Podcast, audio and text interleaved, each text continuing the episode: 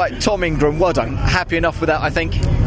Yeah, really happy. And, and you know, two hours ago, we really didn't expect to be there. So we can be we can be really happy with the fact that we know that we've got we kind of cracked what, what we were concerned about, which is overall qualifying pace. We know that our race runs are quite strong. We know that we can hold on to our tyres very well and put competitive lap times in the, over the course of a distance. So we're happy with that.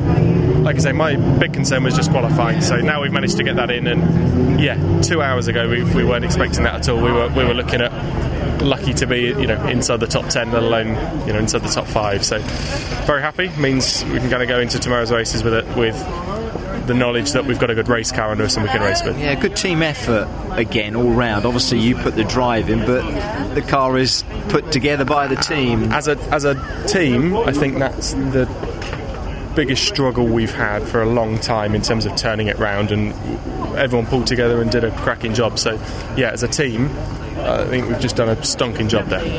It's uh, falling together nicely, leading the championship as you come into into, into Thruxton. You obviously have a plan about how you want to approach it, and that's I would have thought one of your boxes ticked for how you want this weekend to go.